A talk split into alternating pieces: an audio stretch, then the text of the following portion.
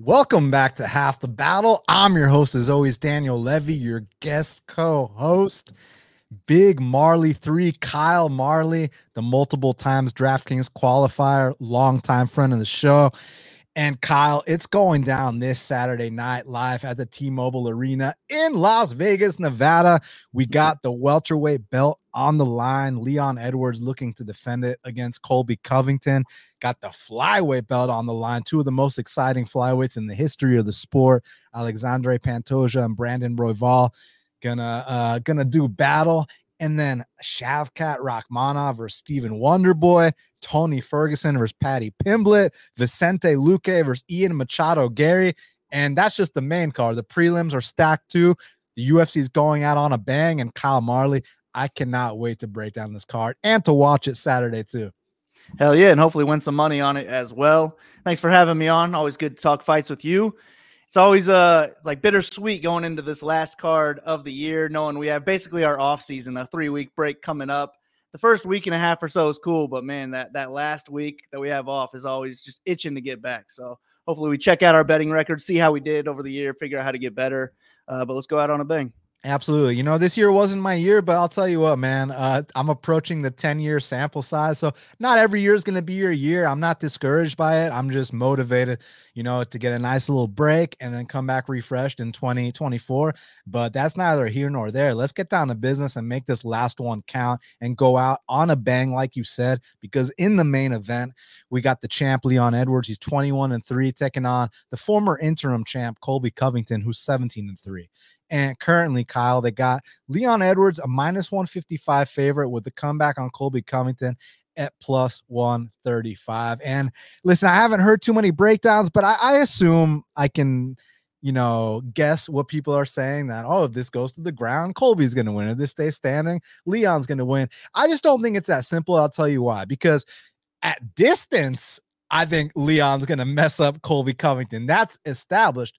But you know, in the clinch against the fence, that's standing too. That's not on the ground. And that's a place where, okay, it sounds like I think Colby might have a lot of, you know, success there with his relentless pressure. The fact that he's one of those guys, you might stuff the first 8 takedowns. And guess what, Kyle? The 9th, 10th, and 11th are coming right after that. But one thing I saw from Leon in that third Kamaru fight was uptight in the clinch. He was landing nice knees. He was landing nice elbows. He found those close range strikes. And I think those are going to be massive here for Leon against Colby to just make him pay a little bit for things, knee him in the rib, elbow him in the face, cut him up a little bit up close because listen, Colby might be a big mouth, but Colby knows how to fight.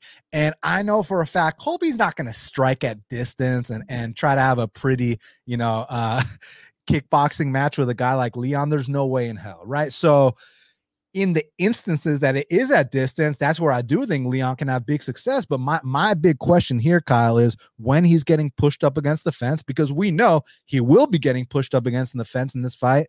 What's going to happen there? Is it going to be a case where, you know, Colby gets him down a bunch, Leon starts getting back up, and then eventually by that 9th, 10th takedown, that's where Leon finally succumbs a bit of top control to Colby? Or is it a case where Leon is going to use Colby's game plan against him, make him pay in that clinch, like I said, the knees, the elbows, those close range strikes, and actually make Colby regret shooting for takedowns relentlessly?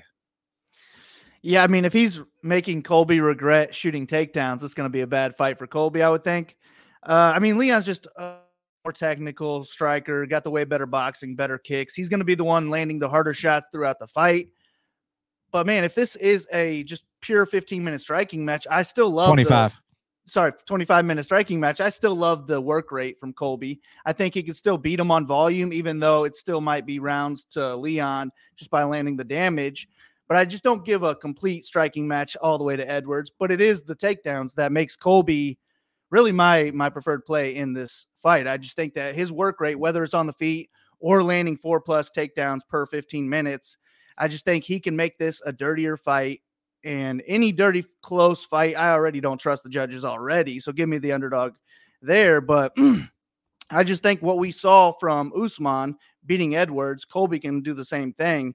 And then in the last Edwards-Usman fight, I mean, how much was it Usman declining and him having bad knees. I thought that also the judges were kind of giving rounds to Edwards because he was stuffing takedowns. It was like, oh, he stuffed that takedown, points to Edwards there.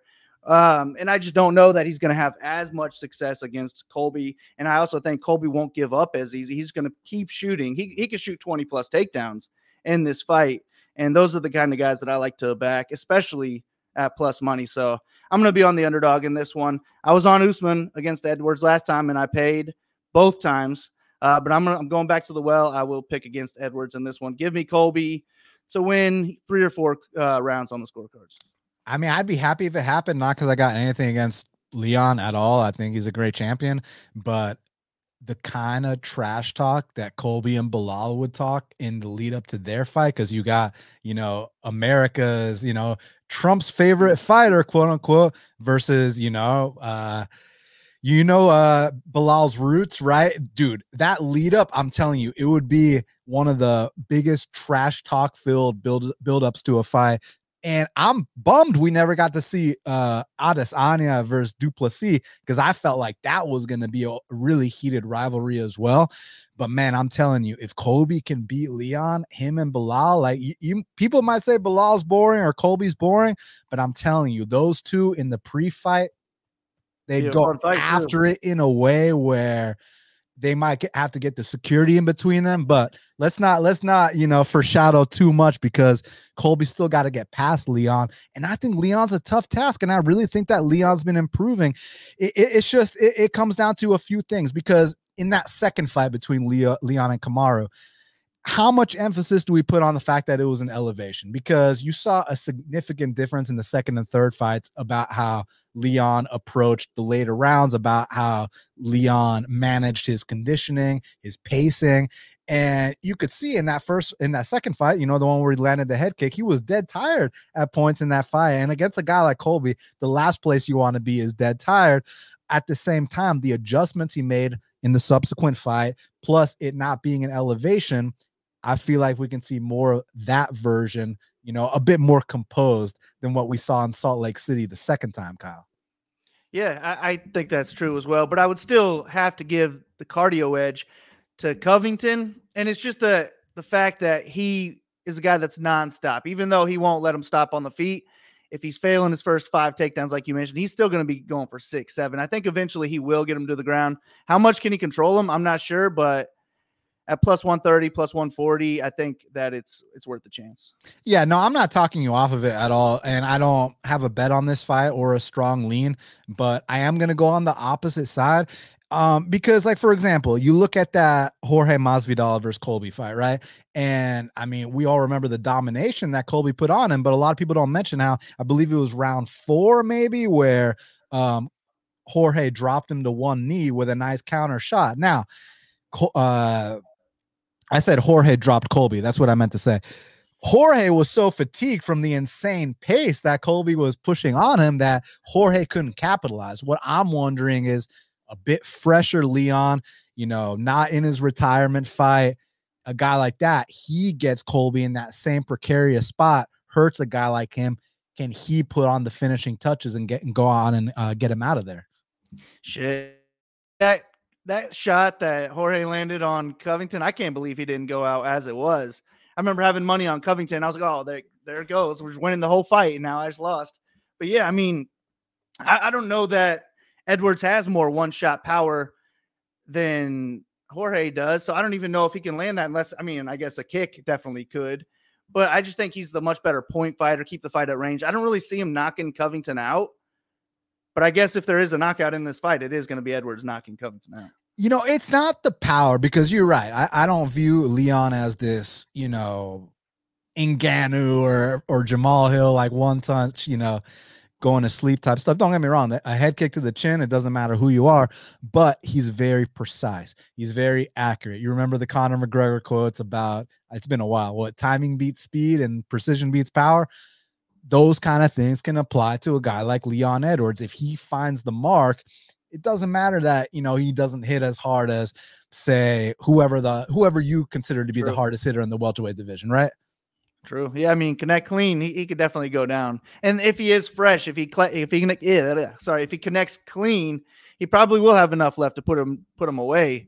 But I just can't believe the damage that Covington has taken in a few fights. It just makes it hard to believe that he would go out to a guy like Leon Edwards. I don't know. Yeah, I mean, Colby's a dog. One thing about him is while he is conscious, while he is still breathing, while he is still awake, he is going to be going for it. And that's what, you know, as someone like you who's betting him at the dog price, that's what you want. You want a guy that's going to go out there, that's going to be relentless, that's going to try his best, that is going to be nonstop going for it. That's exactly what you want. So to me, it comes back to the initial point I made. I'm very curious about what happens in the clinch. Because, again, the whole narrative about, oh, Colby on the ground, Leon standing. Okay, but I want to know what happens standing in the clinch. Is it a matter of Colby wearing him down, or is it a matter, are there going to be some sneaky elbows? Are there going to be some sneaky knees that discourage Colby a bit? And if you discourage Colby, all of a sudden you're at distance. That's where Leon wants to play his game. So I think this is an amazing fight in terms of just the stylistic matchup, how high caliber these two guys are, the future of the welterweight division, such high stakes. So I'm going Leon, you're going Colby, and may the best man win. But props to Kyle because he's the one with money. He put his money where his mouth is on this one. So may the best man win, man. Let's see what happens. Let's go Colby. So co-main event of the evening, we got the flyweight belt. So people are saying, we need a Jamal Hill ticker on the screen to count the stream mentions. Dan loves Jamal. Do you guys love money? Do you guys love record breakers? Do you guys like violence? Because I do, you know. So you're not going to see me praising some crotch sniffer. You're going to see me praising guys that break records for significant strike records. You see me guys praising guys that go out there and put on the kind of devastating knockouts we like to see. And this guy's not even 10 fights into his UFC career, and that's the kind of stuff he's on right now. And he's about to become a two-time champ. So hell yeah, I talk about Jamal Hill every fight. I mean, it's a betting show. I love Jamal. I love money. I hope you guys do too. Now, co-main event of the evening, we got Alexandre Pantoja, the flyweight champ. He's 26-5. He's putting his belt on the line against the electric, the dynamic, the flashy Brandon Royval, who's 15-6.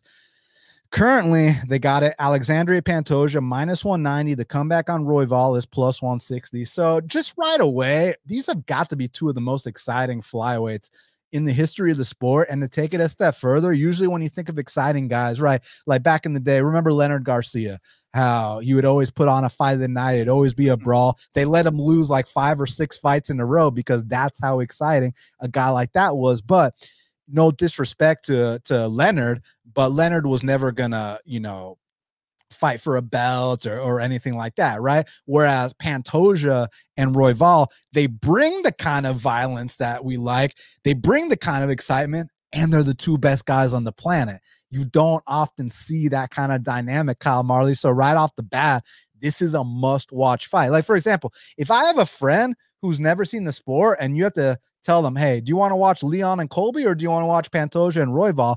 I'm telling them Pantoja and Royval. For us, who, you know every single fighter on the roster, this and that. Yeah, you know, Colby and Leon's very intriguing. But for someone who's never watched the sport, there might be a lot of clinching. They might not be into it. But I'm telling you right now, when Pantoja and Royval go at it, I mean, this might be the prelude to World War III. Yeah, this is going to be a fun fight. I was watching their first fight like a couple hours ago today, and just the scrambles in that fight were hard to keep up with, man. I would have been gassed after 2 minutes for sure. But these guys just went hard the whole time. I think even a striking match between the two would be quite the same, just nonstop action. And my question is if Royval can do 5 rounds of a high-paced striking match. I think he looked pretty fresh until he got put away in the second round in that last fight. But he's never even – I mean, he's been to the third round once in the UFC. That was a super close fight that could have gone either way. And then if you get put him in the championship rounds against Pantoja, who's been there, done that, and they say, like, when you become the champion, you become 30% better. It kind of looked like that with Leon Edwards in his last fight. So, I mean, I already favored Pantoja, but now as the champion with 5 rounds to work with, I just think he's the better fighter everywhere. I like him to be the better striker through the course of 5 rounds. Maybe the first round or two will be a little rough because I think Royval is dangerous and he's really good at range as well. But I give Pantoja the the wrestling edge as well. I do think he's ultimately the better grappler. So it's hard for me to pick Royval in a 5-round fight when I just haven't seen that from him. So I'm going to go with Pantoja in this one. I probably puts him away at some point, but it would be fun to see 5 rounds between these two. Absolutely. And I'm on the same side as you on this one, and more so from the technical aspect. But here's my thing. Sometimes with these title fights, and I know this sounds kind of narrative and maybe a little bit out there kind of talk, but sometimes I don't like to get in the way of destiny. And sometimes certain guys will not be denied on certain nights. Like we could break down back in the day. Remember Bisping and Rockhold the second time, and Rockhold was minus 800. And you can give me any breakdown on that fight. And you know, when it comes from the technical standpoint, you're picking Rockhold all day, right? But it was just, Bisping was simply not going to be denied on the night. And there's many examples of that where these guys just rise to the occasion and it's their night. Like Alexa Grasso just wasn't going to be denied the first time she fought Valentina. And I can name many more examples like that. So is it a case where Royval's paid his dues and now he's ready to come out here and achieve a lifelong dream? Because look, I love Brandon Royval. How can you not? As far as watching him as a fan, I mean, the guy, he had this one fight in LFA, and it was like a 25-second fight where he literally just ran at the guy, flying kneed him, and then had just this insane. It was against this dude named Nate Williams, not my boy Nate Williams. It was I think Teddy Bear Nate Williams. And dude, he just runs at him, flying knees him, and then he like submits him with an armbar in like 23 seconds. And that was like the first time. I think that was like the first or second time I ever saw Royval. But listen, Royval's been exposed in title fights before. You remember his Casey Kenny fight in LFA where Casey Kenny, anytime he wanted a takedown, he got that fucking takedown. And that's one thing about Royval. He's so confident in his scrambling ability and in his jiu-jitsu that he'll give up those takedowns. He will go for high-risk moves. Like in that Kai Kara-France fight, he gets dropped, then immediately goes for that spin, and then he drops Kai Kara-France. So it's absolute chaos from a guy like Royval, and that's what the fans love to see. But with Pantoja, man, is jiu-jitsu is elite. This is a guy that when he takes your back, chances are not only is he going to stay on your back the duration of the round, but he might also choke you out like he not just did to Royval the last time he fought him, but to many other people along the way. And when you talk about toughness, Pantoja has toughness in spades. You watch his fight against Davison Figueiredo. Davison's dropping him all over the place. Davison's the hardest hitter in flyweight history, and Pantoja is still walking forward the entire time. Pantoja gets criticized because he might gas out in fights or this or that, but he pushes through fatigue. You got to understand, he's not gassing because he's not running his miles. He's not putting in his work. He's gassing because the guy goes balls to the wall. We're going to talk about his training partner and my friend Cody Durden here in a few fights. Similar thing. When these guys go balls to the wall, it is what it is. Like, you got to understand the fact that it's not about him not training this aspect or that aspect. It's just that when you go balls to the wall, you're going to leave openings. And as a result, you might get caught or you might fatigue. So that's just something you have to accept. But man, I really think when Pantoja gets the back of Royval, he might be able to finish the fight or at least ride out rounds that way. But I expect chaos. I expect fight of the night. And if this is simply Royval's time, then I accept it. But I'm going to go with Pantoja here, and still the flyweight champion of the world. And Manel Cap, I'm calling it right now, is getting that belt next year, y'all. Now, featured bout in the welterweight division, we got Shavkat Rakhmonov. He's 17-0 with 17 finishes. Kyle Marley, he's taking on Steven Wonderboy Thompson, who is 17-6-1. Currently, they got it. Shavkat Rakhmonov minus 650. The comeback on Wonderboy Thompson is plus 475. So Wonderboy publicly said he didn't want this fight for the longest time. He just wants to fight against strikers. But then he changed his tune a little bit and said, well, actually, I want to fight for the belt before it's all said and done again. So, okay, well, you didn't take the Michelle Pereira fight because you missed weight. That's not your fault. That's Michelle Pereira's fault. But we were really looking forward to that fight. Okay, here's Shavkat Rakhmonov. You want your title fight? Here's Shavkat. Let's see what you got. I think that, listen, obviously, if Shavkat wants to make this easy, one takedown, and the fight might not be over shortly after, but the damage that he's going to land on that one takedown will make at least, like, if Wonderboy survives a decision, the fight might be over in the first round, in the sense that the damage he takes is so much that he's just a sitting duck the next two rounds. But don't write off the possibility of Shavkat finishing him too. And to take it a step further, Shavkat can get it done on the feet as well. Now, I know there were fights on the regional scene where Shavkat did get wobbled, but to his credit, he came back and finished those fights. So the guy is not just, you know, a good hammer. He's a fantastic nail too. Thompson has a lot of underrated toughness, especially for someone who's got that nice guy persona. Don't let that fool you. He can get very vicious in there, but he can also frustrate me in times. Like, for example, that Patrick Cote fight. I think I bet Wonderboy inside the distance. He drops him with a devastating shot. Instead of finishing the fight, helps him back up, gives him a high five and a hug, right? And he's done that in multiple fights, the Luque fight, et cetera, et cetera, et cetera. So the thing about that is, you know, I question the killer instinct, but I don't question how dynamic the strikes are for Wonderboy. You watch that Kevin Holland fight, and I consider that to be the 2022 performance of the year. I thought that was an incredible performance. Some of those kicks, I was like, God damn. But I just think that Shavkat's got the goods everywhere. If just in case it's not going his way on the feet standing, he's going to get it to the ground easily. He's not going to pull a Kevin Holland and help him back up. He's going to finish this guy. He's going to make a statement. And I think this is the last time we see Wonderboy Thompson inside the UFC's octagon. Much respect. You've been a badass. We've enjoyed watching your fights. But, you know, circle of life. It is what it is. Shavkat Rakhmonov and Belal Muhammad, they're on that collision course. And one of them is going to be the UFC welterweight champion this time next year. Yeah, I like it. I mean, Wonderboy has to get this fight as a complete striking match for him to have any chance. I think it would be a fun striking match, but I don't know that he is guaranteed to be the better striker. And I would say that Shavkat's going to be more dangerous. But if it, like you mentioned, if it isn't going his way on the feet, Shavkat get a takedown, then it's your world. So it's going to, there's just so many more ways for Shavkat to win this fight. Just don't go in there and fight at range against Wonderboy, and it should be okay. I'm not going to lay, you know, 6-1, but I think it's a pretty safe win. Give me Shavkat to get a finish at some point. I'd rather just take my chances on ITD or something like that. All right. Let's see.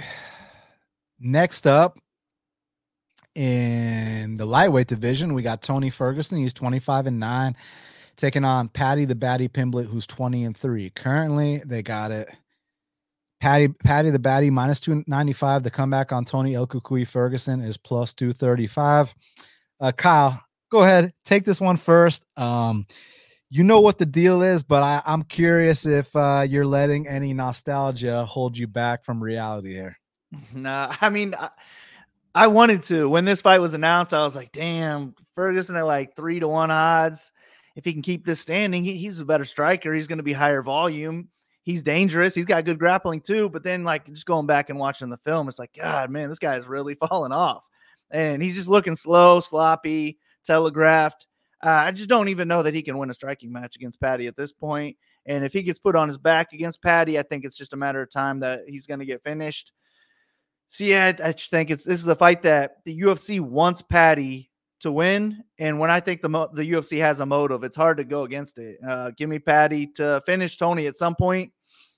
But, yeah, I mean, I'm not going to lay 4-1 on Paddy.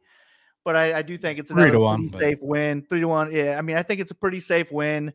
It's just that Ferguson has fallen off so much. If this was 4 years ago, Ferguson's a big favorite in this one.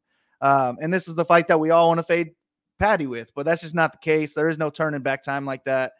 Paddy's going to finish him, I think, at some point.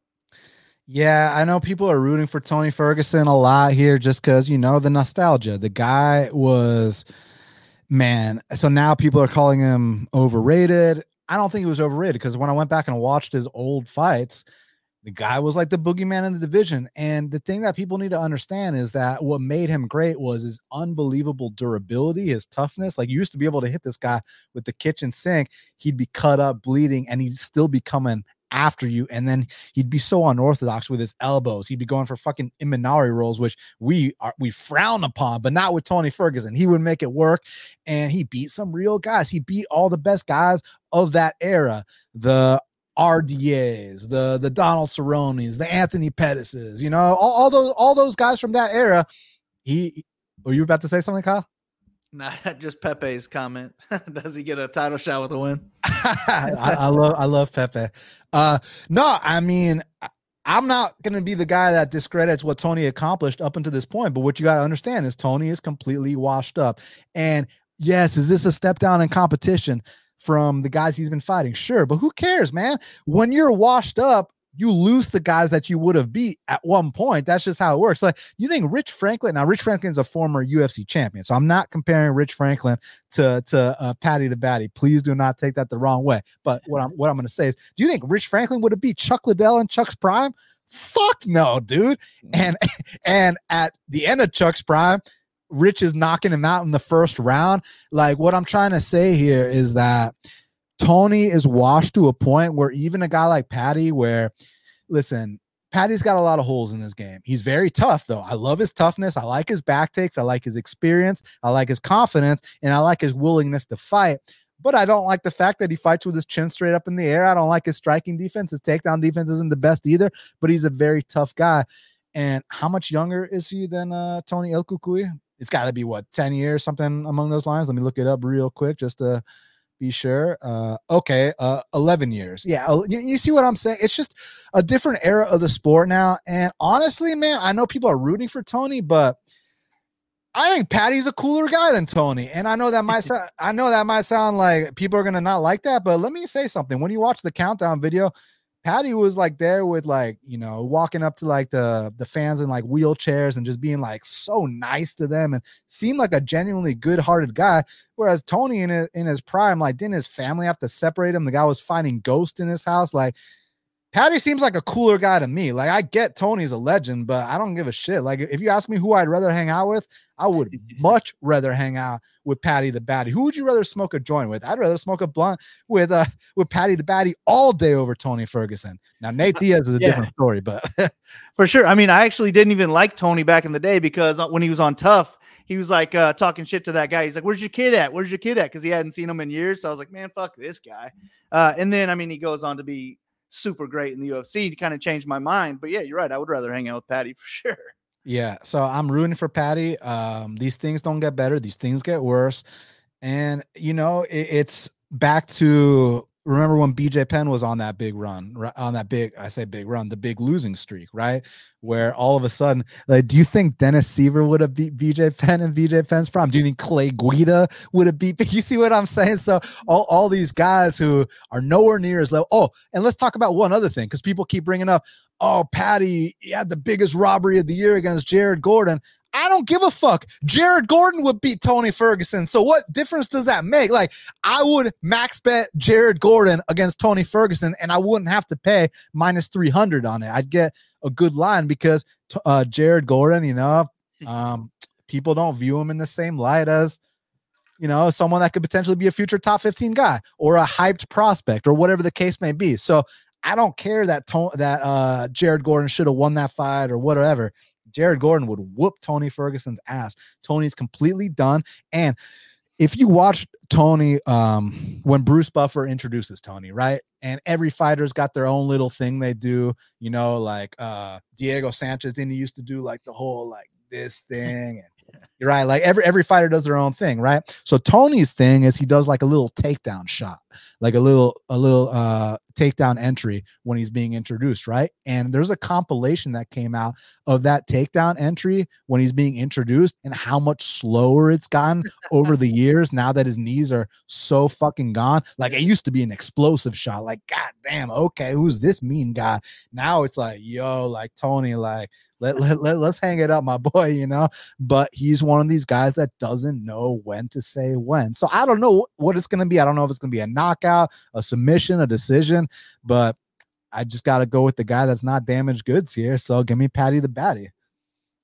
Yeah, well said. Now, next up, kicking off the main card in the welterweight division, we got Vicente Luque. He's 22-9, taking on Ian Machado Garry, who's 13-0. Currently, they got it. Ian Garry minus 380. The comeback on Vicente Luque is plus 305. All right, I want to talk about something real quick, because you remember the last fight Luque had where he was fighting RDA, but the big narrative was that he was coming off the brain bleeding, right? Like, you remember that, how Jeff Neal face planted him and then the dude had brain bleeding. So we were thinking, oh man, he's not going to come back the same. And And then after that fight, people were telling me, oh, that was such a stupid narrative. You just went out there and won. Yeah, let's talk about what happened in that RDA fight. He did not stand up with RDA. All of a sudden, because we've been saying for years, Luque is a real black belt, but he's one of those black belts that never uses his jiu-jitsu. Don't get me wrong. He'll rock people. They shoot on a sloppy shot. He's got an amazing anaconda, amazing darts, amazing guillotine. That's not what I'm talking about. I'm talking about he would never pursue takedowns. He would never be a guy that would try to grind people out. Vicente Luque was known for that devastating left hook, his calf kicks, his nasty one-punch knockout power. But in that RDA fight, when was the last time you saw Vicente Luque attempt 11 takedowns in a fight and score 8 of them, Kyle Marley? And RDA attempted 7, scored 2 of them. So what I'm trying to say is these guys weren't standing and banging. These guys were wrestling each other. RDA was much smaller, and Luque, you know, coming off the brain bleeding, I don't blame you. It's time to use your wrestling. But here against Ian Garry is not a 5'7" lightweight like Rafael dos Anjos. Ian Garry is a 6'3" grown ass man, welterweight, smack dab in his prime. And here is where I'm still concerned about that brain bleeding, because this guy is going to touch your chin. RDA, y'all grappled for 5 rounds, put everyone to sleep. That's not going to happen here. But let me say something, too. Garry can grapple, too, defensively. I like his takedown defense. I like his get-up game. I like his usage of range. But here's where I have a couple issues. You watch that Kenan Song fight, and what was the punch Kenan Song dropped him with in round one? The left hook. Who's got one of the most devastating left hooks in the history of the welterweight division? Vicente. And Vicente is not just knocked out welterweights, Kyle. You know he knocked out Thiago Maeta Santos, who's a 205er, right? So I'm just saying Vicente can crack anyone. If Ian leaves a big opening there, that could happen. And Ian, is this Orthodox versus Orthodox? I'm pretty sure it is, right? Yeah, Orthodox versus Orthodox. So the calf kicks are going to be there for Vicente Luque. Now, let me say something. I don't usually get involved in the out-of-the-cage bullshit because, to me, that's neither here nor there. It's narrative. But I was very shocked that Ian Garry put his social medias on private. That's not something like I know that's narrative. I know he might just touch Luque, and that might not even mean a fucking thing, right? But when, like, you think Conor McGregor would ever put his shit on private? You think, I don't know, Jamal, you think any of these so confident guys who either were former champions, want to be champions again. Like, do you think any of those, like, do you think LeBron James will put his fucking shit on private because he got a little bit of heat? Nah. So I do question if we're going to see a little, young stunt here, if we're going to see a prospect stunt. I just think that Vicente is on his way out. I'm still worried about the brain bleeding, and Garry is the guy that'll actually make him pay for it, whereas RDA and Luque just wanted a hug for 25 minutes. So I got Garry, but I'm not running to the window. Listen, there used to be a time when I could bet on Garry at -150 against Gabe Green. So if I bet on him at -150 against Gabe Green, why am I going to bet on him at -400 against Vicente Luque? I'm not. I'm passing, but my pick is Garry. Hopefully he's got his head on straight, because him putting his shit on private, not a good look. Yeah, I mean, the whole lead up to the fight, it's probably not positive for Ian Garry. I definitely favor him to win this fight more often than not. He's the much better striker, the more dangerous striker, the faster striker, and he can just piece up Luque at range if that's where this fight's going to take place, similar to the Luque Wonderboy fight, except probably more dangerous on the Garry side. But as you mentioned, Luque could knock him out. The leg kicks could definitely add up as well. But the whole brain bleeding thing, it kind of made him change his style. Like, he landed 8 takedowns in that last fight. You'd have to go back 14 fights before he landed a takedown before that. Just one takedown. So I also kind of like when these guys think about their mental health, their brain, and then they start going out there fighting a little bit smarter. If Luque doesn't just accept a striking match here, I think that the line's a lot closer than it indicates. I don't think that Garry wins this fight 80% of the time, like some books have it as. So for me, it's going to be dog or pass. I think Luque can just make this a dirty fight, keep it close enough on the feet with his volume to where if he lands a takedown or two, then that just swings it for the judges. And then I also think he's live for submission. If he is able to get takedowns, I think Garry is in trouble on the ground. So I'm going to take Luque in this one. I don't feel good about it. It's the line that talked me into it, but I think that there's value on the underdog. Little bit. Now, next up in the featherweight division, we got a matchup between Josh Emmett. He's 18-4, taking on Bryce Mitchell, who's 16-1, 16-2 if you count the Katona fight. Currently, they got it. Bryce Mitchell minus 225. The comeback on Josh Emmett is plus 185. I like Bryce Mitchell in this spot. Listen, I know it might be a little chalky at this point, but I just have to fade guys in their retirement fight. And it's not just his retirement fight. He's coming off two really bad ass whoopings. And even his fight against Cater took a lot of damage there. Like, here's the thing. He had that amazing fight with Shane Burgos, incredible fight, but you know, he tore his ACL in that fight. And he came back over a year later, and I just don't feel like he's looked the same. Like the Dan Ige fight, that fight was way too close for comfort. The Cater fight. Now, I'm in the minority. I actually did score that fight for Emmett, but a lot of people thought that Cater won that fight. So again, a little, you know, he's not trending upwards. And then the Yair fight, Yair looked like he was in the goddamn Matrix. And then Ilya looked like a future world champion. So here it's a spot where you look at it on paper and you think, well, Emmett's a former, D1 wrestler. Hey, let's keep this fight standing. And at one point, Emmett did have the most knockdowns in the history of the featherweight division, Kyle Marley. So theoretically speaking, you can look at it as, look, Emmett, let's keep this fight standing and let's touch this guy's chin and see what happens after that. But, you know, little did it come to my attention that Emmett's only got 46% takedown defense. That's a little suspect for a guy with his wrestling credentials, not to mention he's not as old as I thought. I thought he was like 40, 41. He's more like 38, 39, but still, it's his retirement fight. He's already, you know, whether it's back in the day against Holtzman, giving up 3 takedowns, giving up a takedown against Desmond Green, giving up takedowns against Dan Ige, again, 3 against Taporia. Like the thing about Bryce, we were talking about it with Colby. First 10 takedowns might not land, Kyle, but that 11th, 12th, and 13th will. And when this hits that second and third round, like the first round might be kind of ugly, but it hits that second and third, and Bryce is just going to keep going and going and going, putting that pedal to the metal. I know it's short notice, but I heard an interview with him with Bisping, and he said that he was literally praying for an opportunity. He said, when's my short notice opportunity going to come? He said he talked to God, and then the day later he got the call. So, hey, I'm not going to question the validity, but all I'm going to say is that this is not a guy that was coming off the couch. This is a guy who was waiting by the phone for a short notice opportunity.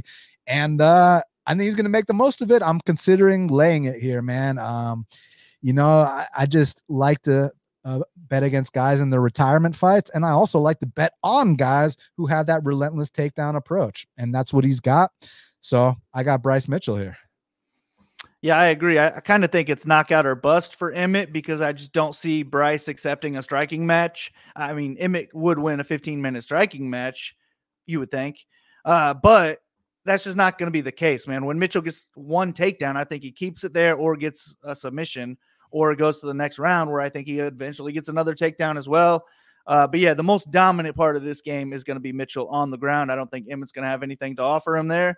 And if Emmett can't land the knockout blow, then I just think it's a matter of time before he ends up on his back. And you're right. I mean, a guy in his retirement fight, been thinking about retirement for a while too. Not somebody I like to back it with my money. So give me Mitchell to mop the floor with him. Oh, I like it. I like it. Now, next up in the bantamweight division, we got a matchup between Irene Aldana. She's 14-7, taking on Carol Rosa, who's 17-5. And currently they got it. Irene Aldana minus 160. The comeback on Carol Rosa is plus 160. So the definition of insanity is doing the same thing over and over and expecting different results, right? So am I going to go back to the well with Carol Rosa here in a step-up in competition like I did against Sarah McMahon, against what's the name of the big Brazilian booty girl? Norma? Norma, yeah, against Norma, where like the first 2 rounds, man, like – it was like, you know, kind of close. She kind of just slightly got, you know, outpointed. Carl did, but then Carl had a big third round in both those fights. And it's like, man, if you just got started a little bit earlier, I think you would have done well. Like, dude, I like the volume from Rosa. I think she's good everywhere. It's just, is she finally going to put it together in that step up in competition? Is third time the charm, Kyle Marley? Because, I mean, I ain't laying no -185 on Irene. I'll tell you that right now. And Carol is tempted, but am I going to, complete the definition of insanity, or is third time the charm? I like Rosa in this one. I just don't really understand how Aldana's a 65 or more % favorite in this one. I just see this as a real close fight. If it's on the feet, it's probably a high volume striking match. I do think Aldana's the one that's a little bit more technical, has cleaner shots, and maybe you favor her to win a little bit more often than not, like 55, really 60% max. And that's really in a pure striking match. I also think Rosa can go out there and land takedowns and spend time in top control. So that it's just a coin flip to me. So I'm definitely on the Rosa side for the odds. I mean, I'm the same way. I feel like I've been backing both of these ladies for a while now. But it's closer to an even fight, and I always got to lean with the underdog. If it had Aldana as +160, I'd be picking Aldana here. But it's just any time that you're going to give me a coin flip, and then those judges are reading off their shitty scores, and it's a split decision, I always want to have the underdog 100% of the time. So give me Rosa. Yeah, I mean, listen, I got to pick Rosa for the same reasons. It's just I picked her for the same reasons against Sarah McMahon. Actually, that's not true. She was a favorite against Sarah McMahon. But my reasoning, you know what my reasoning was. Kyle Marley, Sarah McMahon will quit after round one. Unfortunately, she quit after round two, so it was a little bit too late. And the Norma fight, I got dog odds on Carol. I thought that, same thing. I thought it was a 50-50 fight. And it was a 50-50 fight. It's just Norma slightly edged the first two, and then Carol really won that third. So I'm just going to be pissed off when Irene pins her up against the fence for the first two rounds and then gets her ass kicked in round three and we lose a 29-28. But I just cannot get this -185, -200 on Irene. I'm going to go with Carol and pray that third time's the charm. Just win one round before the third. If you can do that, because I know we're winning that third round. Like, if you can just give me one of these first two, I think we'll be sitting pretty, like Kyle Marley likes to say. So let's see what happens. I feel like she can go out there and win every round, too, especially if she looks to wrestle. If she wrestles early, I think she could hang out in top control for 7-8 minutes of this fight, land 200 total strikes, and just make it a complete domination type of fight. But I really don't see that being the case for Aldana. I don't think Aldana can completely dominate this fight. I mean, maybe, I guess, -200, people think she can. So I guess we'll see. But, yeah, dog or pass, I think it's kind of clear. People have always been super high on Aldana for some reason. I mean, she brings stuff to the table, good volume, had good takedown defense. At one point, her takedown defense was in like the 95% at one point. And she's had some, it's cool to see those one-punch knockouts in the women's divisions like she did against, who did she knock out? She knocked out two, Yana Kunitskaya and Ketlin Vieira. And that fight against Xiaozan, it wasn't the most orthodox finish, but that was pretty fucking dope. I've never seen one like that before. So, she's done some cool stuff from time to time. But then the Holly fight, like, we don't got to talk about Amanda because Amanda's Amanda, but the Holly fight, that was embarrassing. That was embarrassing, man. So, and then when Carol loses fight, she doesn't get embarrassed. She just slightly gets out-edged, just slightly by the slightest margin. That's something you can fix up in the gym. So, hopefully, from those lessons she's learned, she can come back out here, catch Aldana at a good time. Also, Aldana coming off the title fight loss. Every fighter's dream is to be a world champion. When you don't realize that dream, motivation's got to be. When you reach the top of the mountain, there's nowhere to go but down, and Carol is still climbing. So, narrative, but let's go, Carol. Now, next up in the bantamweight division, we got the former champ, Cody Garbrandt, or as we like to say in Brazil, Kyle Cody Garbrandt. He's 13-5, taking on Brian Kelleher, who's 24-14. Currently, they got it. Cody Garbrandt, -200. The comeback on Brian Kelleher is +165. So, I mean, dude, listen, I bet on Trevin Jones in that last one. To me, it's like you get dog odds against Cody Garbrandt, and I'm fading. And, man, it was close. Like, Trevin didn't throw until round three. It was like, oh my God, like the fight was within reach. So on paper, look, Cody, he's got the championship experience. He's beat better level of competition. He's got massively fast hands. He can wrestle. He's a D1 wrestler. He's a Golden Gloves boxer. I mean, what's there not to like offensively? It's just the guy's got no chin. His confidence is at the point where he has to play fight safe to win, right? Like he cannot bang it out like he used to. And with Kelleher, he's just kind of like kind of a journeyman, junkyard dog. But I'll tell you what, you know, he's got experience against faded legends, right? You remember what he did to Henan Barao? You remember what he did to former UFC bantamweight champion Henan Barao when he was on his way out? Hey, can this be the second time he goes out there and beats a former champ, Kyle Marley? I think so, yeah. I mean, another one, I'm not laying minus 200 on Cody Garbrandt. I definitely think he's the more skilled boxer, probably the more credentialed wrestler as well. But it's just hard to win fights when you don't throw punches. And I think that the chin is an issue. The confidence is an issue. If he is going out there shooting for takedowns, I think the guillotine for Kelleher could be a big issue as well. So that's another one. I'm on the underdog. Maybe Garbrandt is landing the harder shots on the feet, but Kelleher's doubling him up on strikes just because Cody's too scared to throw. If Cody's getting the, I mean, I'm sorry, if Kelleher's getting the takedowns, I think Cody's probably in trouble off his back too. So yeah, this is just another clear underdog, dog or pass for me. I'm just not laying minus 200 on Garbrandt against any UFC veteran. I don't think. I just think he looks so far gone, and I feel like Kelleher's probably on his way out soon too. But his last two fights were so fast, we didn't really see his skills declining. He was just fighting better fighters, and if Colby fought those guys, he would have got his ass whooped too. So give me Kelleher. I think he's a good underdog to back on this card, maybe. Correct me if my math is incorrect, but aren't we approaching like 8 years from when Cody Garbrandt had that amazing performance against Dominic Cruz? Dude, yeah, I bet you're right. It's been a long time. It was like 2016? Yeah, almost, actually 7 years. Next 7 years. Yeah, man. So I'm just saying, like... You know, it's not just the TJ Dillashaw fights and all the knockout losses. It's also, remember he had that back surgery, right? Remember he had to go to like Germany and get those injections, and his back was never the same. And he just had all these reoccurring injuries. The thing with that Trevin Jones fight, obviously, like you mentioned, he was very timid to throw. He did get wobbled in that fight at one point, but like when he let his takedowns go, like his takedowns were explosive. So he has to play it super safe. Kelleher's got a nice little guillotine if, the takedown isn't quite properly timed. And then also there was this fight Brian Kelleher had, you know, we mentioned the Barao fight, how we know he's got experience with former champions that are on their way out. So we know he's beat guys like that. But there was this fight he had against Hunter Azure where they had kind of like, you know, Hunter Azure was doing his thing early, but they got into one of those 50-50 pocket exchanges where like, they both wing overhand right to left hooks, kind of like Carlos Condit versus Dan Hardy. There was one of those exchanges recently. Oh, yeah, my boy Choo-Choo, Jared Nitrain Gooden against Wellington Turman. They both threw overhand rights and left hooks at the same time. Jared just landed first. Brian Kelleher just landed first against Azure.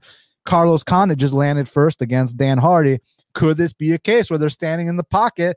Brian Kelleher lands that big left hook first, because if he does land on the chin, Cody's going to sleep again. That's just the bottom line. So to me, it's really tough to call. But then you've seen fights with Brian Kelleher where he can just be neutralized. You do take his back one time, and the fight's over shortly after. And yeah, so it's a tough one to call. But it's a dog or pass situation all day. As a pure pick, I'll pick Cody, but there's a chance I bet this fight. And if I do bet this fight, it's on Kelleher. It's just, do I trust this fucking guy who won't shave his ugly ass head? Like, bro, like, you're welcome in the bald gang, buddy. Like, and he's got the rat tail, and he's a white rapper, but he's not like Beastie Boy caliber. Okay, that's none of that shit matters. But I'm just saying, man, like, I don't know if I trust a guy like Kelleher. I think he's on his way out too. So I'm gonna pick Cody, but I might bet on Kelleher out of principle, just out of principle, right? So let's see. Now, next up in the flyweight division, we got a matchup between Casey O'Neill. She's 9-1, representing Scotland, taking on Ariane Lipski, who's 16-8, representing Brazil. Currently, they got it. Casey O'Neill minus 190. The comeback on Ariane Lipski is plus 165. What do you think, my friend? Because, listen, Ariane Lipski, from time to time, she will impress, and then from time to time, she will do the opposite. She will lay an egg. But at her best, she's dangerous. And Casey O'Neill, I like certain things. I like her opportunistic finishing ability. I like her volume. I don't like I think athleticism wise, she's going to struggle when she gets to the topper echelon of that division. I don't think she's the fastest girl either. But she is dangerous against these kind of lower level fighters. We've seen Ariane finished on the mat multiple times, but do you think Ariane is finally putting it together? Do you think it's, you know, a hit or miss situation? Like, what do you think about this fight? Yeah, I'm kind of struggling on this one. I do think that Lipski is the much better striker with more striking tools in her toolbox. I also think she's got more power on the feet, but she's less durable. She's not going to have as much volume as Casey O'Neill. And then I also think if there's takedowns, it's going to be O'Neill, and that's where Lipski would struggle the most, is just getting up off her back. So ultimately, I am siding with O'Neill. I mean, she landed, it was Roxanne Modafferi, but she landed like 230 significant strikes in that fight. I don't know if Lipski would land 230 significant strikes on a punching bag in 15 minutes. So even if she is landing the harder, cleaner shots on the feet, if she's getting doubled up, it's going to be super close. And then if Casey can land one takedown, spend a minute in top control, she probably wins the fight clearly in all three judges. I mean, you never know what those idiots are thinking, but I do got to lean with O'Neill. I think there's more ways for her to win this fight, and I think that it'll look good for the judges as well, especially if she is going out there being smart, landing takedowns. But at the same time, when I'm thinking a fight's close, kind of going back and forth, I'm like, well, damn, do I take the underdog chance on this one? So I think I'm just going to stay away. The best way, in my opinion, to invest in this is going to be just Casey O'Neill on DraftKings. If she does win, she has a massive ceiling with the output that she can put on the feet. And then if you add on takedowns and top control on top of that, I just think Casey O'Neill's a great DraftKings play, assuming she wins. Whereas Lipski, if she wins as an underdog, she still might just like have an okay score and get outscored by other underdogs on this card. So I'll probably stay away from a bet and then kind of load up on O'Neill and DraftKings. You know what might maybe be a good way to approach this? And, you know, I haven't put my money down, so don't quote me, but maybe you could take O'Neill wins inside the distance at plus 200, because you've seen Lipski finish by, didn't she get finished by the shitty Shevchenko and by like Montana De La Rosa and like Priscilla Cachoeira and like all the, okay. So O'Neill inside is plus 200 and Ariane's plus 165. You bet both, one of them hits, you're profiting. So that could be a way to look at it. I'm going to lean O'Neill because look, I do like the volume she's put out. Like the last two fights, the 230 versus Roxanne, the 140 versus Jennifer. It's just my issue with Casey, like I said, not the most athletic, not the most intimidating, not the most imposing. So her strikes, while the volume is there, and we love the volume, it's not that impactful compared to Lipski. When Lipski lands her shots, she's actually landed knockdowns in UFC fights, right? And outside the UFC as well, too. But then there's that element with Casey getting on top of her. If Lipski hasn't patched up certain things, like she could get finished again. This wasn't just like a one-time thing. Oh, I was on my period, or, oh, I had a fight with my boyfriend the morning of the fight. No, this happened multiple times. So you're telling me if O'Neill gets in full mount, O'Neill takes her back, I think she's got a good chance to finish that fight, but on the feet, that's where I'm worried. So from a money line perspective, I think it's dog or pass, but I think there might be value in a Casey inside the distance prop, possibly. I'll pick Casey. Let's see what happens. What do you have any opinion on that? Plus 200 inside? Yeah, I think it would have to be on the ground. Man, I don't, plus 200 is not bad. I just have a hard time betting on these. Yeah, I know. Inside the distance. But again, if she does finish, she's going to score well on DraftKings. So it just puts me back over there where I would just rather invest in her. I think there's a lot of favorites on this card who don't really have big ceilings on DraftKings. But Casey O'Neill is one of those who you love the work rate from her. And when she adds up, you know, 150 plus strikes with 2+ takedowns, man, that's huge on DraftKings. For sure. Y'all do me a huge favor. Follow my man Kyle Marley at Big Marley 3 on Twitter. And do you have a YouTube channel by chance or anything? Nah, Ship It Nation YouTube. That's where I'm at every Friday. All right, yeah. So check him out at Ship It Nation, and then also hit the like button for me. Subscribe if you're not subscribed. When this is over, please leave me a comment, and if you feel so inclined to share, I really appreciate that. Thank you guys. Now, next up in the light heavyweight division, we got a matchup between Alonzo Menafield. He's 14-3, taking on Dustin Jacoby, who's 19-7. Currently, they got it. Holy shit. Dustin Jacoby, minus 300, man. It was it opened minus 155. It's minus 300 now. The comeback on Alonzo Menafield is plus 250. So, listen, whoever, steam that, hey, You know, if you keep, you know, if you get lines, like you beat a line by that much, by like $1.50, then hey, man, you're going to be on the right side of the coin long term. You can go ahead and hedge out. But let me ask you something. Where the line currently is, how do you view this? Yeah, I mean, I'm not betting Jacoby. Man, I don't know. It's tough, actually. I haven't handicapped it yet, so I'm not sure, but I could see there being a little bit of value on Minifield in this one. I mean, he's always live for a knockout, really, in any round, too. And then if there's takedowns in this fight, it's going to be Minifield as well. How much control time can he really get? I don't think it would be much. I think he has a better chance of just ground and pound, try and put this guy away rather than control this fight for 2 or 3 rounds. But at the same time, man, if he can't get the takedowns and if he can't get the knockout, Jacoby's just going to piece him up on the feet, triple him up on volume. And he'll probably put him away in the 2nd or 3rd round as well, if he is able to, you know, volume him up.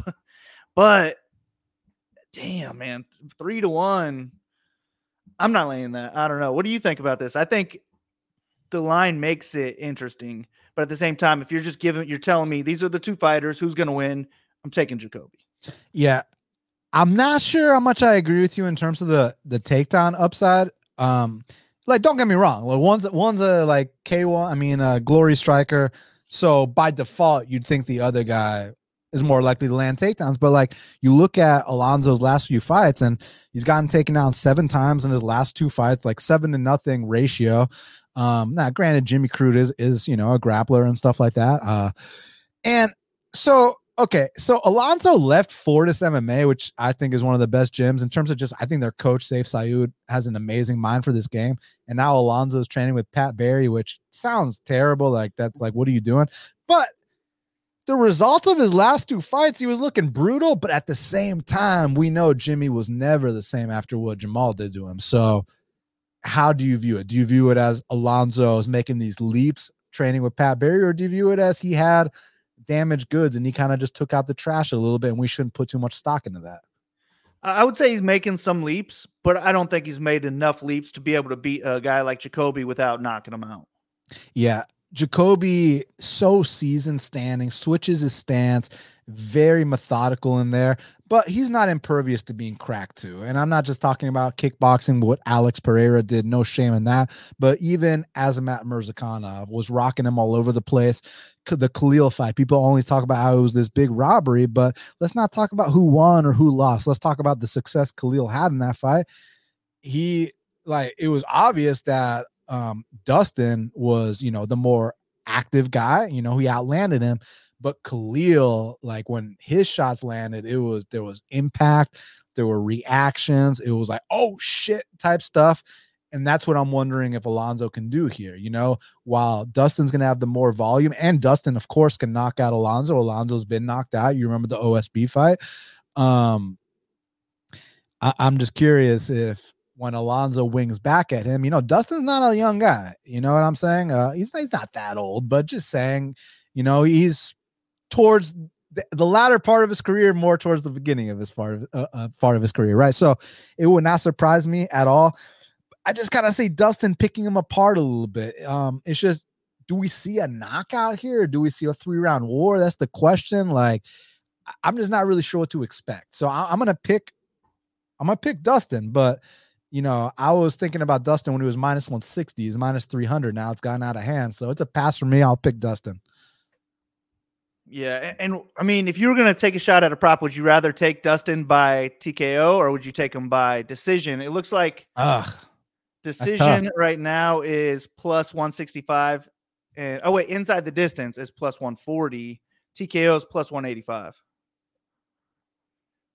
But from time to time, man, Dustin will find shins too. Like, he's not just a point striker. Like that fight he had with Daun Jung, like, man, that was a fucking awesome knockout. That was a nice one punch knockout he had in there against Kennedy and Zechuku. You saw that as well. So like, he's not just a point fighter, like, but he's pointing up real guys like Mikhail Olegzechuk, real guy.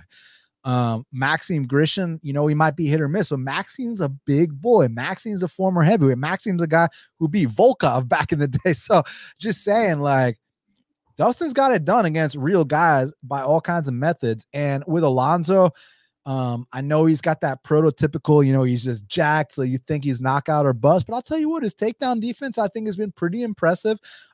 He has knocked plenty of people out. He submitted a black belt his last fight, so I would not sleep on him. But I got to go Dustin here. I think he's cleaner, but cleaner doesn't matter if you get hit clean on the chin. You know, so true. Yeah. Now, next up in the flyweight division, we got a matchup between Tagir Ulanbekov. He's 14-2, taking on Cody Durden, who's 16-4-1. Currently, they got it. Tagir Ulanbekov, -170. The comeback on Cody Durden is +145. This is a huge three-week span for Atlanta, man. I mean, we had Jared Nitran and Gooden. Shout out to my boy Choo Choo going out there, getting his first submission in the UFC and his first bonus in the UFC. The week after that, my professor, Guy Curry, went out there and won the NFC lightweight belt. And this week, we got Cody Durden fighting a Russian on a pay-per-view. So, I mean, huge week for Georgia and ATL, man. And listen, y'all know I got to preface this by saying I'm very biased towards Cody Durden. I consider him a friend. I've been to his house. I've met his wife and his kids. I mean, you could put Francis Ngannou in front of him, and I'd pick Cody Durden. You can put Davison, I'm picking Cody Durden. So I'm picking Cody Durden, but I can also break down this fight objectively. I'm not delusional, and I know how good Tagir is. People are actually pretty low on Tagir. I'm not one of those people. I think Tagir is immensely talented, and one thing I really like about him is how relentless he is. You watch that fight he had against Bruno Silva, and Bruno's getting off on these nasty calf kicks, the kind of calf kicks where, I mean, he landed so many of them that if Tagir starts flopping to his back or starts, you know, remember that Michael Chandler versus Brent Primus fight, or the first round of Henry Cejudo versus Mighty Mouse in their second fight where they got kicked to the calf and their peroneal nerves went out and they're rolling all over their ankles. Like, dude, if that kind of shit happened to Tagir, I would have not held it against him. And the fact that he was able to dig deep in those spots and keep pushing forward, and then that Alan Nascimento fight, Alan had him in a deep-ass guillotine, and Tagir survived. Tagir's got hard. That first round against Tim Elliott drops him, and Tagir, in my opinion, comes back and wins the next two rounds. So I respect the hell out of Tagir. And that fight against Maness, he had that nice long man choke waiting for Maness. So, yeah, I got nothing but good things to say about Tagir. The thing with Cody is Cody's got that balls-to-the-wall style. That's just the bottom line. With the balls-to-the-wall style, he's going to put up the kind of takedown numbers you want. Don't sleep on his striking either. I'm pretty sure he's outstruck every single guy he's fought in the UFC, besides maybe like Chris Gutierrez, which he took on like 5-day notice up a weight class and still went to a draw. But do not like Cody went to Fortis MMA because I think he was helping out like Miles Johns and Matt Schnell back when they were training at Fortis. And Saif Sayud, the coach of Fortis, he said, Durden, why don't you ever strike? Your striking's better than your wrestling. So, and now you just saw those last two fights against Charles Johnson and Jake Hadley. While he did have immense success wrestling, let's not beat around the bush about the kind of success he had wrestling. 11 takedowns against Charles Johnson, which is the record for the second most amount of takedowns in flyweight history. You know who's got the most, Kyle? Mokaev against Charles Johnson. So Mokaev got 12 against Charles Johnson. Cody got 11 against Charles Johnson. So they got the records for the first and second most takedowns in flyweight history. Step it up, Charles Johnson. Yeah, and then the next fight against Hadley, we can talk about the heart Cody showed surviving that armbar, but he also went out there, outstruck him. He also went out there, landed 4 takedowns. Cody is a dog. The fight with Carlos Mota, for some reason, he's not counted with a knockdown, but he knocked down Mota in that first round. So you cannot sleep on his striking. And I spoke to Cody a couple of months about this fight. He knows what the deal is. Like, he knows what he needs to look out for. He knows it's the submission defense, and it's not because Cody's not a good grappler. Cody's a fantastic grappler. He's a state champion wrestler. He's a brown belt in jiu-jitsu. He trains with guys like Pantoja. Like, his grappling is not the issue. The issue is when you have that balls to the wall style, you're going to leave openings. That's the bottom line. So Cody needs to look out for those front man chokes, those long man chokes and stuff like that. But honestly, I think Cody can outwork Tagir. I really think that Cody can put it on Tagir. And look, both guys might get taken down. Both guys might land big shots. But the thing is, if Cody's tired, you're going to be tired. That's just the bottom line of how he fights. And I think that he's going to get the biggest win of his career. And we are going to enter discussions of him being a top 10 guy, potentially a future top 5 guy, and all respected to Gear. I think he's the man, and I'm so grateful he took this fight. Both guys are managed by the same guy. I asked Cody about that. I was like, how do you feel about that? He's like, bro, I got to fight all these guys anyways. I don't care. Like, he wasn't trying to be like, oh, we got the same management, so I'm not going to fight this guy. He wasn't trying to pull any of the bullshit that some of these other guys try to pull. If Tagir misses weight, Cody's not going to be like, I'm not taking this fight. Like, this is a real fighter. One thing about us ATL boys, I'm not a fighter, but you saw with Jared, you see with Cody, these guys do not give a fuck about if you miss weight, if you do this, if you do that. These guys are tough as nails and are going to fight to the bitter end. And I think that's what's going to happen. So I got Cody edging out Tagir by decision here. Yeah, I like it. And I really like when you said you just think he's going to outwork him, and that's how I see it going down too. I just think this is a lot closer to a coin flip fight. Where Tagir's probably the more skilled striker, might have a little bit more volume, probably the more dangerous grappler. But I think Durden can keep it real close on volume, keep it a coin flip fight if it is on the feet. And then I also think he's the better wrestler, the guy that's going to be pushing forward, the better offensive and defensive wrestler, that is. So if we're just going back and forth with takedowns, I just think Durden's the one that'll hold up for 15 minutes and land more, and we probably get a split decision where it could go either way, but give me the plus 140 in that case. I'm not laying minus 170 anytime when I think it could be a split decision. So yeah, I'm with you. Go Durden. I mean, the only issue is that Trump probably won't even be in the building yet for him yet at that point, right? So if he was in there, then you got to make Cody a favorite. Yeah, well, Cody did tweet at him, so maybe someone in the Secret Service saw it and they can get Trump there a little earlier to see it. But yeah, you know, to see Trump there for some prelims. Could you imagine?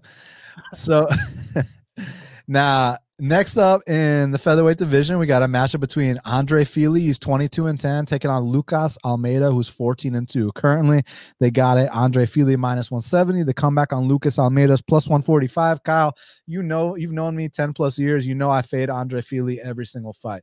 And it's not because I have anything against him. I fucking love Andre Fili. Firstly, I got a story about Andre Fili. When I went to California back in, I think 2016, it was UFC 199, the night that Bisping knocked out Rockhold. Lots of great fights on that card. Dustin Poirier versus Bobby Green, et cetera, et cetera, et cetera. Dan Hendo versus Hector Lombard, you know what I'm saying? So I went there, right, because I got family in Cali. We had a family thing going on. So I was like, fuck it, I'm going to go to the family thing, and then I'll go to the fights too. So I'm staying with my family, and the day before the fights is the weigh-in day. And I was like chilling like with my family, and I was like, Mom, you want to come to the weigh-ins with me? Like, cause she's never experienced no shit like that before, right? So I was like, you know, come see what I like, right? So I took my mom with me to the weigh-ins, right? And Andre Fili was there hanging out. It was a couple weeks after he lost to Yair, and Andre Fili could have not been a cooler guy than he was. He took a picture with my mom. He was so nice, like. So I'll always respect Andre Fili. He is the fucking man, and I love watching him fight. He's always an exciting fighter. And to be in the UFC as long as he has, I mean, you tip your cap to a guy like that. Much respect. But here's the deal. Fili fights close every single fight. He's got skills everywhere. He's long on the feet. He can land takedowns. I've seen him take down D1 wrestlers. I've seen him knock out K1 strikers. Like, I've seen him do it all, but I've also seen him, you know, get starched by newcomers. I've seen them go out there, lose split decisions to guys that have, you know, that you'd think on paper have no business in there with them. So I love me some Fili, but it's just, he doesn't always fight how you want him to fight. It's usually very close. He's got a lot of openings in his game, and Lucas Almeida, he's got openings in his game too. You saw that last one against Pat Sabatini, but Lucas can crack, man. You watch his fight against Zell Huber. That was a fight of the night, in my opinion. You watch his fight against Trezano. That was a fight of the night, in my opinion.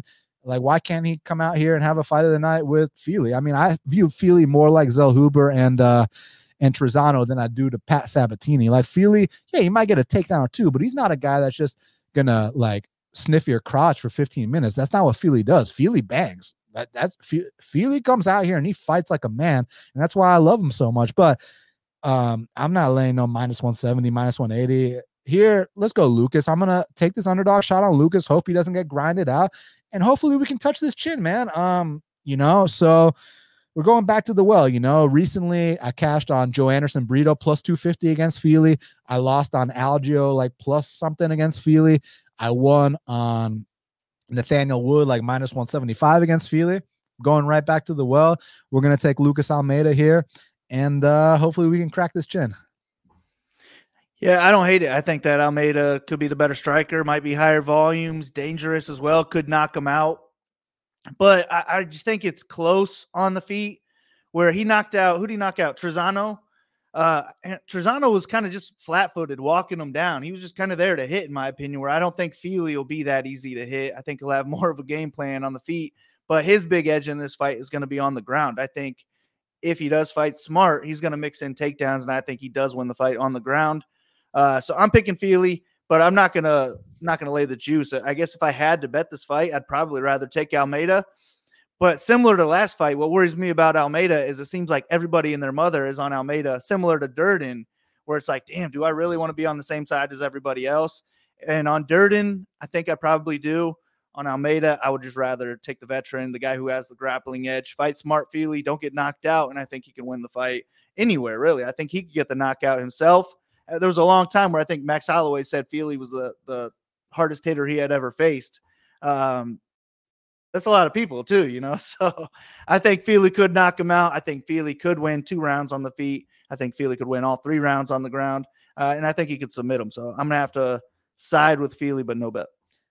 Now, next up in the heavyweight division, we got a matchup between Shamil Gaziev, he's 11-0, taking on Martin Buday, who's 13-1. Currently, they got it. Martin Buday, minus 135. The comeback on Shamil Gaziev is plus 115. Just so you know, it opened minus 200 for Buday, all the way down to minus 135. This is the fight I have the least to say about, so let's hear what you got to say. Yeah, I watched all the fights that were available for Gaziev, and they're kind of all the same, where he just blitzes the guy early. A lot of them are just complete scrubs, and they end up giving up to some shots within the first 30 seconds or something like that. And if he can't get the knockout, he takes them down, and then he finishes them on the ground. And then the one time he got extended, it ended up being a split decision. He was super tired, but both guys were super tired. And I just think that he's in big trouble if he can't get that finish in the first round in this fight. I don't think Buday will be as tired as his opponent was in that other fight. And I think it'll be a clear second and third round. Probably Buday finishing in one of those 2 rounds. But at the same time, is it that Gaziev was really just fighting scrubs and they were easy to knock out or take down? Or is he just the real deal in the first round? I don't know what the first round is going to look like, but I think that's when Gaziev is going to have to get it done because I just don't see him being able to beat Buday for 3 rounds. I don't think the wrestling is going to work well enough for his cardio to hold up as well. So give me Buday to get a late finish at some point, probably late second round, early third round finish. But that first round is going to be close. So maybe it's another live bet spot where you just kind of hope Buday is losing the first couple minutes and then you can hit him at plus money. I'm not going to bet him at minus 200 or whatever it is, but maybe I'll look for a live betting spot. Well, it's minus 135 now. Oh, wow. Minus 135. Yeah. So, okay. Really? What? No, for real. I mean, yeah, I don't have that book, but it's still at the same point. What do you mean? It's on Bet Online. Yeah, I don't have Bet Online. I got the American DraftKings, FanDuel type shit, BetMGM. Hold on. But it's close. And I actually don't hate that. I mean, especially if it keeps closing. I think that they're DraftKings like minus 140 something. Yeah, minus 142. For me, it's favorite or pass, I think. What do you think? It's tough. It's really tough. Gaziev, I like to call him Gassiev because, you know, like you said, fights get extended, not the best in terms of, again, it's not that, you know, this guy, you know, isn't putting in the work. It's just he's big, he's overweight, and it uses a lot of energy with his style. That's just the bottom line. With Buday, who was it on Twitter that said Buday equals Buday? I thought that was the funniest fucking thing. I still don't remember who said it, but if you're watching, leave me in the comments who said that. That shit was hilarious. Buday's got this interesting style where he pins you up against the fence. It might not be the most exciting to watch, but he's very effective with it. He's good at, you know, kind of wearing guys down in that clinch, knees, elbows, occasional takedown. I love that finish he had his last fight. Hopefully he's starting to feel a bit more comfortable. It's just, you know, I heard someone talking about how Gaziev, the last 2 letters of his name is EV. It's plus EV to bet on EVs, right? No, but you know, you see an undefeated, he's not Russian, first of all. Let's just get that out the way, because people are going to say you see an undefeated Russian at dog odds and you got to take him. He's not Russian, firstly. But I don't know. I really don't know. This is the fight I don't know. I'm going to lean Buday. But yeah, I don't know. Just maybe more clinch time, survive an early storm. Not that he's Mr. Cardio Machine either. Not that he's a, you know, the CEO of EPO or any shit like that, right? So yeah, this is the one I just really don't know. I'll pick Buday, but you know, I don't know. Now, next up, kicking off the card. This is the first fight of the card, Kyle Marley. And y'all, everyone do me a favor. Before we talk about Randy Brown and Salikhov, hit that like button, hit that subscribe button, leave me a comment, follow my guy Kyle Marley at Big Marley 3. Now let's talk about this. In the welterweight division, we got Randy Rude Boy Brown, he's 17-5, taking on Muslim Salikhov, who's 19-4. Currently, they got it, Randy Brown, minus 260, Kyle Marley. The comeback on Muslim Salikhov is plus 220. I know for a fact, a year or two ago, I'm taking that shot on Muslim Salikhov. Does he still have the goods to make this happen? Man, I don't know. I kind of see this as a lot like the Dustin Jacoby Minifield fight, where Salikhov probably has to land a big shot and knock him out in order to win. Maybe he can get a couple takedowns along the way too. I just don't think that he's going to be able to do enough with them. And I just think that Randy Brown is going to be the much better, taller, much longer, higher volume, faster, just complete better striker aside from the power and maybe durability as well. And then I also think he's a much better grappler, more likely to get the takedowns too. So I'm going to side with Randy Brown, but I'm not trying to lay minus 300, because let's say he is winning the first round, then he gets cracked and he gets dropped, but he still makes it through. Who wins that round at that point? I never know, but that's kind of the power that we're dealing with Salikhov. It only takes one. He's a great striker overall. It's just that he doesn't have enough volume. He's getting too old at this point where I have a hard time wanting to back him, but at the same time, I'm not going to back Randy Brown at minus 300, but I will pick him to win. Yeah, I agree with you. Listen, I think that Brown, I've always really liked Brown, but I've always been kind of waiting for him to like get over that hump or finally live up to the potential or whatever the case may be. Because look, at his best, he's a super long striker. I mean, that's not a opinion. What is it? 77-inch reach? I'm pretty damn sure. Yeah 78-inch reach, excuse me. He's got an 8-inch reach advantage in this spot, a 4-inch height advantage in this spot, 6 years younger. So it seems on paper that everything should go his way here. It's just sometimes Randy doesn't fight how you want him to fight. I love watching him fight because he does do a lot of showboating and stuff like that, which as a fan, I enjoy watching, but as a betting man, if I got money on Randy and he's putting his hands down, he's telling you to touch his chin. He's doing, you know, he's feeling himself a bit. When I'm betting on someone, I hate that shit. I'm like, Randy, focus. Randy, get serious, you know, like, because he can make this fight look easy. Like, just like he could have made a lot of these fights look easy. Like the Wellington Turman fight was way closer than it needed to be, man. So with Randy, I understand he's still learning on the job. That's what he says. But how, dude, you've been learning on the job since when? You've been in the UFC since 2016 now, my guy. It's time to finally like put up or shut up type thing. I mean, he could just stick around the top 20, top 25 for the rest of his career. But at one point I had aspirations for this guy to be a top 15, top 10 guy. Like, I really think he's very talented, the physical attributes, he's good everywhere. It's just, here's the thing with Salikhov, low output, like you said, nasty spin kicks, big counters with his hands. His wrestling defense has gotten better over the years.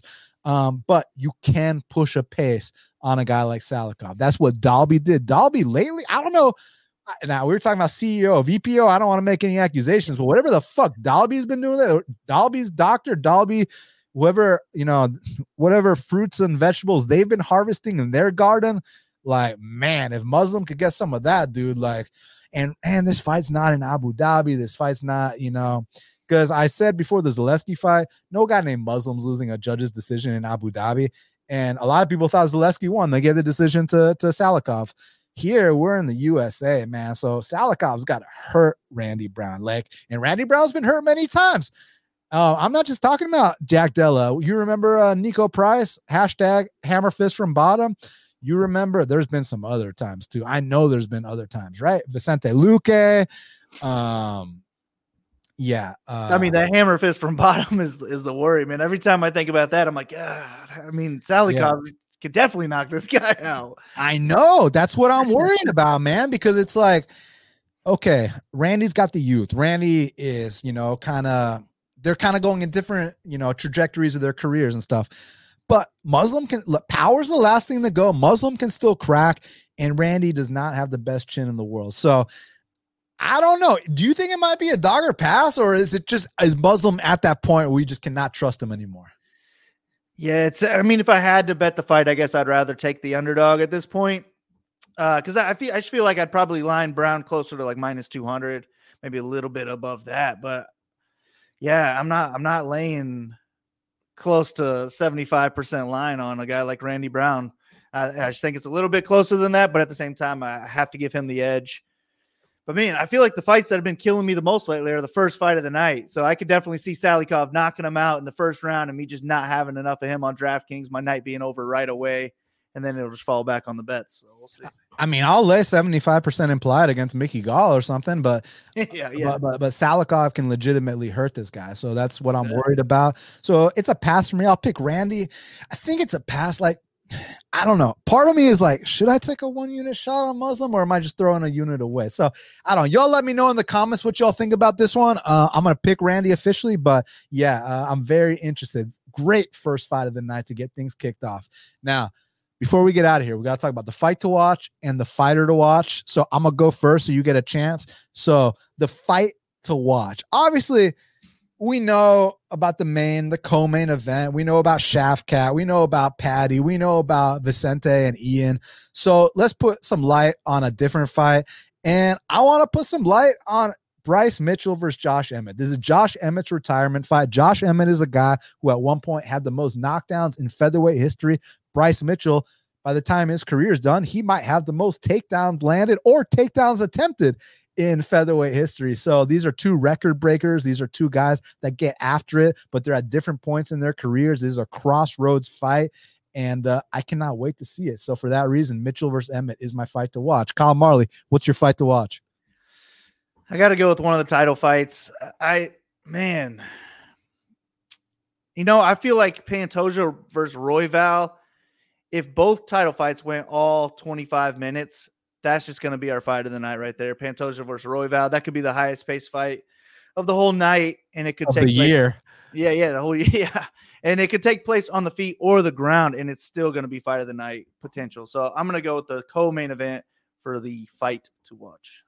Yeah, and my fighter to watch, listen, it's no surprise. My fighter to watch is Cody Durden. Listen, this is your chance, kid. You're 5-2 in the UFC. You're on a 4-fight win streak. You win this fight, you enter the top 10. All of a sudden, there's no turning back. You're not going to get to fight a Malcolm Gordon. You're not going to get to fight a David Dvorak or a fucking, what's the name of the cokehead? A Ronderos or anything like that. You're going to be fighting the real guys if you get past someone like Tagir. And I think he's got the goods to do it, but I'm under no, you know, I'm not delusional. I know how good Tagir is. I know how tough of a fight this is going to be. And I know what kind of stakes are at hand here. So for that reason, man, Cody Durden is my fighter to watch. I'm going to take the easy way out again. I got to go with Shavkat. Because if you're watching this card to watch one fighter, it's got to be Shavkat. And if he goes out there and just puts it on Wonder Boy, especially in the striking realm, then he's putting the whole division on notice. I mean, this guy's probably getting a title within the next year or two, like you said earlier. So Shavkat, looking forward to it. Always a possible fighter to watch anytime he's on the card. So can't wait. Yes, sir. Well, Kyle Marley, we did it. It's going down this Saturday at the T-Mobile Arena in Las Vegas, Nevada. Two title fights, a stacked card. UFC 296 is going to be one for the record books. And everybody listening now, thank you all so much for your support. This is not the last podcast of 2023 of Half the Battle, because next week we're going to do the year-end awards, you know, knockout of the year, fight of the year, submission of the year, the J. Perrin Jobber of the year, best bet of the year, all that. Like, we're going to do that show. I got Andrew Gombas, same guest I had last year, doing the end of the year show. And then the week after that, I'm going to do my top 10 boldest predictions for 2024 with Liam, who has been my recurring guest for that show the last 2 years as well. So you guys got two more Half the Battle episodes to look forward to. Who knows? Maybe might throw another one in there. And I just want to say thank you from the bottom of my heart to everybody that's shown me love, shown Kyle love, shown the show love. thank you. It really means a lot. And, you know, I know 2023 wasn't my best year betting wise, but honestly, man, I don't feel like it was a bad year. Like, just sometimes in gambling, things don't go your way. Next year, I'm really looking forward to the fact that we get 3 weeks off, get to refresh a little bit, not feel so burnt out, and come back out there with a positive attitude and do really good in the coming year. And I'm looking forward to that. So, Kyle, thanks again for your time. Everybody, make sure you follow my boy. And until the next time, let's cash these bets.